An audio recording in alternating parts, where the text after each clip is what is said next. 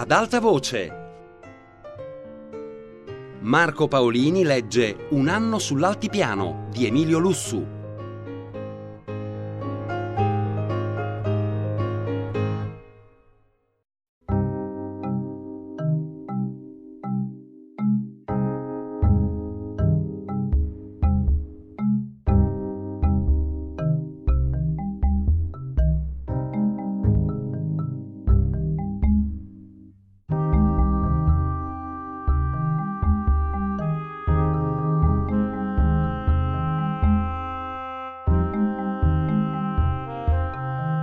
Tutti arsi dalla sete.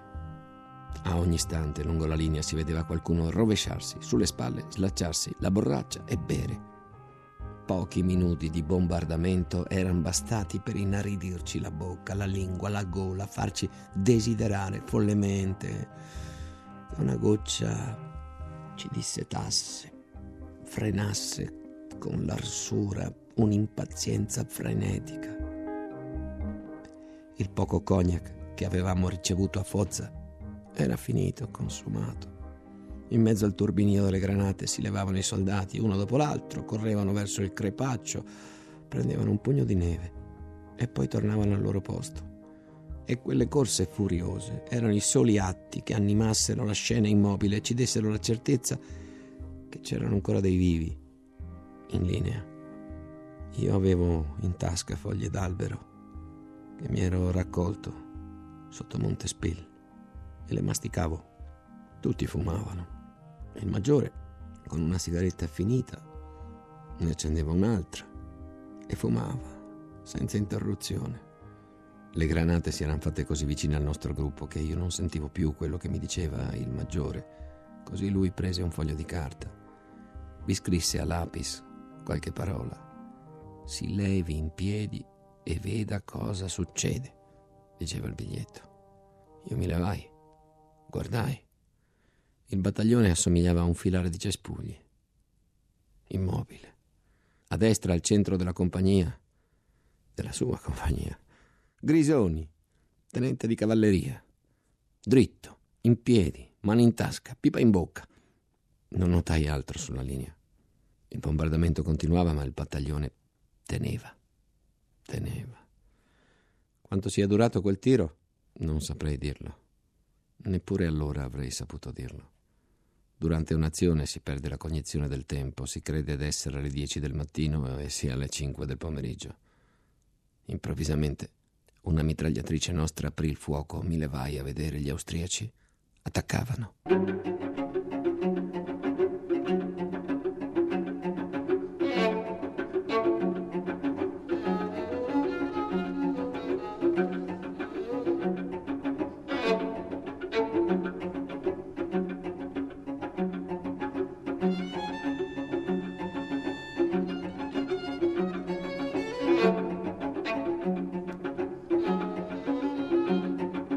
Assistito agli avvenimenti di quel giorno credo che li rivedrà in punto di morte.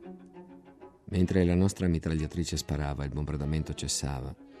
Il nemico aveva attaccato nello stesso istante in cui l'artiglieria sospendeva il tiro. Gli austriaci attaccavano in massa, in ordine chiuso, a battaglioni affiancati, fucili a tracolla, non sparavano, convinti che dopo quel bombardamento nelle nostre linee non fosse rimasta anima viva, avanzavano sicuri, cantando un inno di guerra di cui a noi non arrivava che la risonanza del coro. Urrà, urrà. Incomprensibile il resto. Riprendeva il coro. Nelle nostre linee fu un rimescolio confuso. Ufficiali e graduati correvano curvi a controllare i reparti. Il bombardamento non li aveva colpiti che in parte. Il maggiore gridava attenzione, aprite il fuoco, pronti a contrattaccare a baionetta. Gli ufficiali ripetevano l'ordine e fu tutto un sussulto di voci. Il battaglione riprendeva la sua vita. Delle nostre due mitragliatrici, solo una sparava. L'altra era stata distrutta da una granata. Noi non vedevamo delle colonne nemiche che quelle che avevamo di fronte, ma l'attacco doveva essere simultaneo anche alla nostra destra. I battaglioni avanzarono al passo, lentamente, ostacolati da sassi, da sterpi. La nostra mitragliatrice sparava, rabbiosa, senza arresto. La puntava lo stesso comandante della sezione, il tenente Ottolenghi. Noi vedevamo reparti interi cadere falciati. I compagni si spostavano per non passare sui caduti. I battaglioni si ricomponevano, il canto riprendeva, la marea avanzava. Urrà!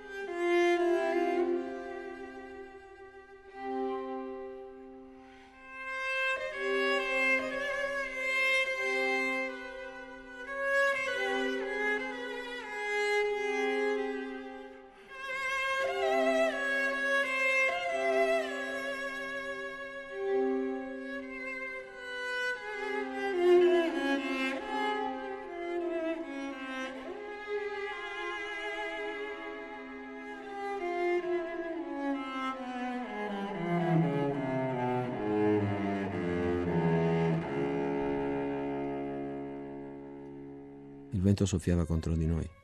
Dalla parte austriaca veniva un odore di cognac, carico, denso, come una cantina umida rimasta chiusa per anni spalancata di colpo. Durante il canto, il grido d'urra! Sembrava che da quelle porte spalancate ci inondassero di cognac. Arrivava a ondate sto odore alle narici, si infilava nei polmoni, si infiltrava e vi restava come un come un misto di catrame, di benzina, di resina, di vino acido. Pronti per il contrattacco! Continuava a gridare il maggiore in piedi in mezzo ai soldati. La mia attenzione fu attirata principalmente dal capitano dell'undicesima. Era in piedi, dritto, volto sporco, testa scoperta, con la destra impugnava la pistola, con la sinistra l'elmetto. Era a pochi metri da noi. Vili!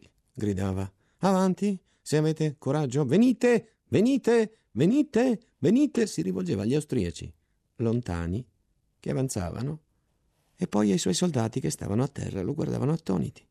Era l'elmetto che col braccio teso puntava come una pistola. Ed era la pistola che, scambiandola per l'elmetto, si sforzava di mettersi in testa. E tanto più gli sforzi riuscivano vani, tanto più si esasperava. Batteva la pistola sulla testa con colpi violenti il sangue gli colava sulla faccia. Sembrava una furia insanguinata. L'urlo degli austriaci. Urrà! Ormai era vicinissimo. Non erano che a 50 metri. Alla baionetta! gridò il maggiore. Savoia! urlarono i reparti, lanciandosi in avanti. Di quello che avvenne in quello scontro non ho mai conservato un ricordo chiaro. L'odore di quel cognac mi aveva stordito ma vidi distintamente che di fronte a noi, sulla sinistra, dalle formazioni austriache si staccò un gruppo di tre uomini e con una mitragliatrice si appostarono dietro una roccia. Il tac-tac della Schwarzlos seguì quel movimento rapido. Il fascio di tiro sibilò intorno a noi, il maggiore era al mio fianco. La pistola gli cadde di mano, sollevò le braccia in alto, si rovesciò su di me Feci uno sforzo per sorreggerlo, ma caddi anch'io per terra e il suo attendente si buttò al suo fianco per sollevarlo. Il maggiore rimase steso, immobile. L'attendente gli sbottonò la giubba. Noi ne vedemmo il petto ricoperto di sangue. La sua ambita corazza metallica a scaglie di pesce era crivellata di colpi. Mi levai, ripresi la corsa in avanti. Lo scontro tra i nostri e gli austriaci era già avvenuto, confusamente frammischiati gli uni e gli altri si arrestarono. I reparti austriaci ripiegarono, al passo. Fucile a tracolla, come erano avanzati. La nostra resistenza imprevista li aveva scompaginati. I nostri, trattenuti dagli ufficiali, ventre a terra, aprirono il fuoco alle spalle. Io vidi cadere solo qualcuno i reparti affiancati disparvero presto dietro le creste. Il vento continuava a soffiare e a buttarci contro ondate di cognac.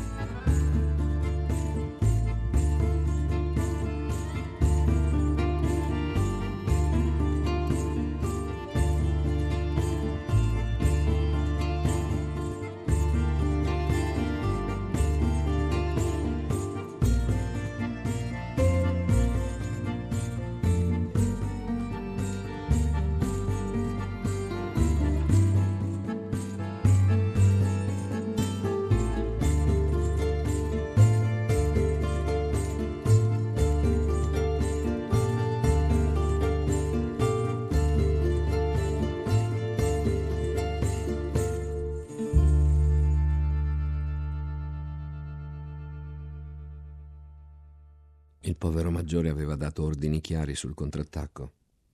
Voleva che, respinti gli austriaci, il battaglione rioccupasse le sue posizioni di partenza. Io feci eseguire l'ordine, rapidamente. L'ufficiale più anziano del battaglione, il capitano Canevacci, assunse il comando. Il terreno era coperto di morti, ma avevamo resistito. Portammo indietro i feriti, alla meglio, perché non c'erano barelle. Grisoni, portato a braccia da due soldati con la gamba fratturata e la pipa in bocca, scendeva zufolando. Riordinammo i reparti, facemmo l'appello.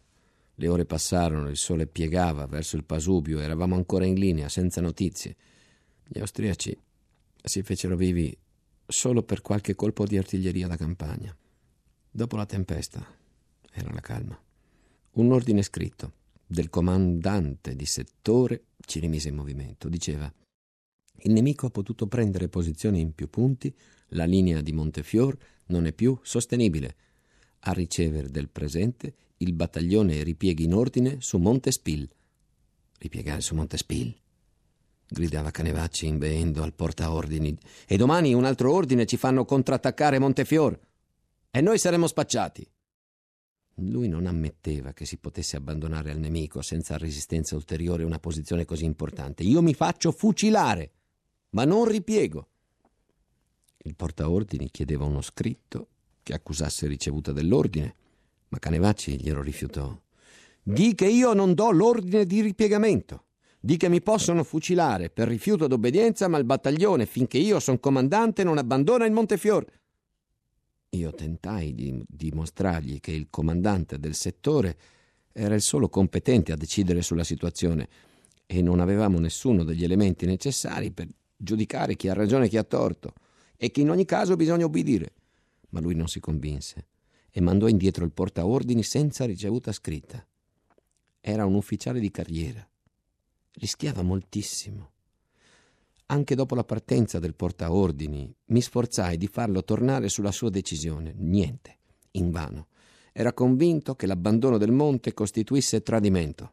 Neanche mezz'ora dopo, un caporale del comando si presenta con un altro ordine scritto, firmato dal colonnello in persona, se il battaglione non inizia il ripiegamento, il capitano Canevacci si consideri destituito dal comando. Io son destituito dal comando. Ma l'esercito italiano è comandato dagli austriaci. È una vergogna!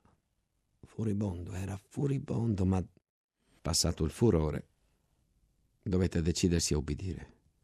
Ripiegammo per compagnie e portammo indietro i morti. Quando l'ultima compagnia si ritirò da Montefior, il resto del battaglione, prendendo posizione tra altri due, era schierato già a Montespil. A Montefior avevamo lasciato un velo di vedette. Dovevano continuare a sparare qualche colpo di fucile ogni tanto e ritirarsi al primo tentativo d'avanzata austriaca. Fino al pomeriggio tardi. Gli austriaci non s'accorsero di niente. Infine ebbero un dubbio. Fecero avanzare delle pattuglie. Le nostre vedette spararono gli ultimi colpi e tornarono al battaglione. Le pattuglie austriache trovarono Montefior deserto. Io, in linea, sul punto più elevato di Montespil, guardavo gli austriaci affluire disordinatamente finché in meno di mezz'ora la linea abbandonata da noi fu occupata, gremita di truppe. Credo fossero le sei, le sette. Nelle posizioni nemiche notai un fermento insolito. Si agitavano, urlando. Salutavano. Tutta la massa si levò in piedi e un'acclamazione ci arrivò dalla vetta. Urrà! Gli austriaci agitavano i fucili, i berretti verso di noi. Urrà! Ma io non mi rendevo conto di quella festa. Era qualcosa di più che la gioia per una posizione conquistata senza contrasto. Perché tanto entusiasmo? Allora mi voltai indietro e capii Oh sì, se capii.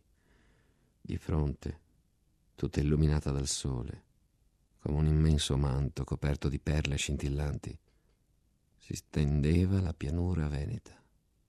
Sotto, Bassano, il Brenta.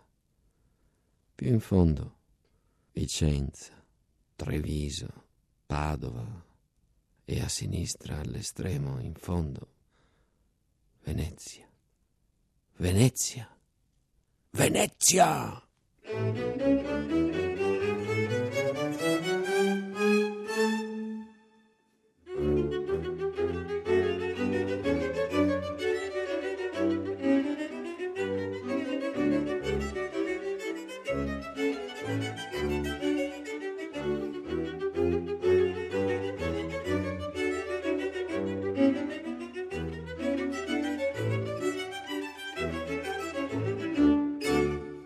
Tenente generale comandante la divisione, ritenuto responsabile dell'abbandono ingiustificato di Montefior, fu silurato.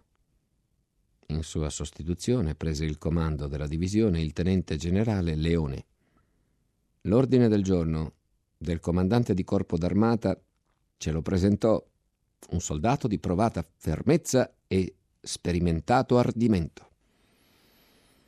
Mm. Lo incontrai la prima volta a Montespil nei pressi del comando di battaglione. Il suo ufficiale d'ordinanza mi disse che egli era il nuovo comandante di divisione e io mi presentai. Sull'attenti gli davo le novità del battaglione. Stia comodo, mi disse il generale in tono corretto e autoritario. Dove ha fatto la guerra finora? Sempre con la brigata sul Carso. Mai stato ferito? No, signor generale. Come? Lei ha fatto tutta la guerra e non è mai stato ferito. Mai, signor generale, a meno che non si vogliano considerare tali ferite leggere che mi hanno permesso di curarmi al battaglione senza entrare all'ospedale. No, no, no. Io parlo di ferite serie, gravi. Mai, signor generale. È molto strano. Come spiega lei cotesto fatto?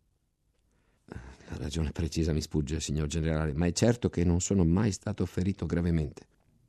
Ha preso lei parte a tutti i combattimenti della sua brigata? A tutti. Ai gatti neri? Ai gatti neri. Ai gatti rossi? Ai gatti rossi, signor generale. Molto strano. Per caso sarebbe lei un timido? Per mettere a posto un uomo simile, pensavo, ci vorrebbe perlomeno un generale di corpo d'armata. Ma siccome non gli risposi subito, mi ripeté la domanda, sempre grave. Credo di no, risposi. Lo crede o è sicuro? Beh, in guerra non si è sicuri di niente. Lo dissi dolcemente. E con un abbozzo di sorriso aggiunsi neanche di essere sicuri. Ma lui non sorrise. Già, credo che per lui fosse impossibile sorridere. Aveva l'elmetto d'acciaio col sottogola allacciato che dava al suo volto un'espressione metallica. La bocca era invisibile e se non avesse portato dei baffi, si sarebbe detto uomo senza labbra. Gli occhi grigi, duri, sempre aperti come quelli di un rapace. Un rapace, un uccello notturno di rapina. Allora cambiò argomento. Ama lei la guerra? Dovevo o no rispondere alla domanda. Attorno c'erano ufficiali, soldati che sentivano. Mi decisi a rispondere, signor generale, io ero per la guerra. Alla mia università rappresentavo il gruppo degli interventisti. Questo, disse lui in un tono terribilmente calmo, questo riguarda il passato. Io le chiedo del presente. La guerra è una cosa seria, troppo seria, ed è difficile dire se... cioè è difficile. Comunque io faccio il mio dovere. E poiché mi guardava insoddisfatto, ripetei tutto il mio dovere. Io non le ho chiesto, mi disse il generale, se lei fa o non fa il suo dovere. In guerra il dovere lo debbono fare tutti perché non facendolo si corre il rischio di essere fucilati, lei mi capisce? Io le ho chiesto se lei ama o non ama la guerra. Amare la guerra! esclamai io un po' scoraggiato. Ma lui mi guardava fisso, inesorabile. Le pupille parevano più grandi. Ebbi anche l'impressione che gli stessero girando nell'orbita. Non può rispondere? Ritengo, certo, mi pare di poter dire di dover ritenere. Cercavo una risposta possibile. Cosa ritiene lei, insomma? Ritengo personalmente, voglio dire io, per conto mio, in linea generale, non potrei affermare di prediligere in modo particolare la guerra. Si metta sull'attenti. Ero già sull'attenti. Ah, lei è per la pace. Ora nella voce del generale c'erano sorpresa e sdegno. Per la pace. Come una donnetta qualsiasi, consacrata alla casa, alla cucina, all'alcova, ai fiori, ai suoi fiori, ai fiori, eh? Ai fiorellini, non è così, signor tenente?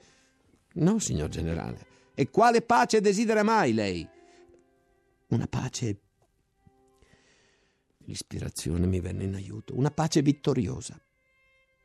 Lui parve rassicurarsi. Mi fece ancora qualche domanda di servizio. Poi mi pregò di accompagnarlo in linea alle trincee, nel punto più alto e il più vicino alle trincee nemiche, in faccia a Montefior, mi chiese quale distanza corre qui tra le trincee nostre e quelle austriache? 250 metri circa. Guardò a lungo, disse: Qui ci sono 230 metri. È probabile. Non è probabile. È certo.